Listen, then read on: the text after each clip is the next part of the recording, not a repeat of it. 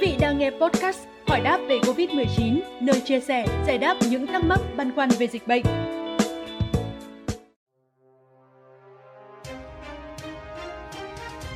Thưa quý vị, mới đây, Cục Hàng không Việt Nam đã có văn bản gửi các đơn vị liên quan về việc hướng dẫn triển khai thu phí xét nghiệm nhanh Covid-19 tại các sân bay quốc tế. Ông Phạm Văn Hảo, Phó Cục trưởng Cục Hàng không Việt Nam đã nêu rõ trong văn bản như sau.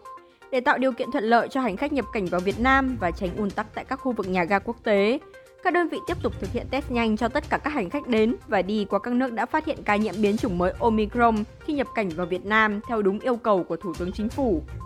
Cục Hàng không Việt Nam yêu cầu các hãng hàng không Việt Nam tiếp tục triển khai thực hiện đưa chi phí test nhanh kháng nguyên virus SARS-CoV-2 vào giá vé đối với hành khách vận chuyển đến các cảng hàng không quốc tế Việt Nam. Đồng thời, các hãng hàng không nước ngoài có thể lựa chọn một trong hai phương án tính chi phí test nhanh kháng nguyên virus SARS-CoV-2 của hành khách. Phương án 1 là đưa chi phí test nhanh kháng nguyên virus SARS-CoV-2 vào giá vé đối với hành khách vận chuyển đến các cảng hàng không quốc tế Việt Nam. Hãng sẽ thanh toán chi phí với đơn vị tổ chức test nhanh tại các cảng hàng không quốc tế.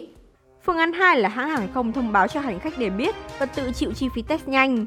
Hành khách sẽ thanh toán trực tiếp cho đơn vị thực hiện test nhanh tại các cảng hàng không quốc tế. Đặc biệt, Cục Hàng không Việt Nam cũng nhấn mạnh thêm, chi phí test nhanh không được cao hơn đơn giá mà Bộ Y tế đã công bố. Thông tin vừa rồi cũng đã khép lại chương trình ngày hôm nay. Xin chào và hẹn gặp lại!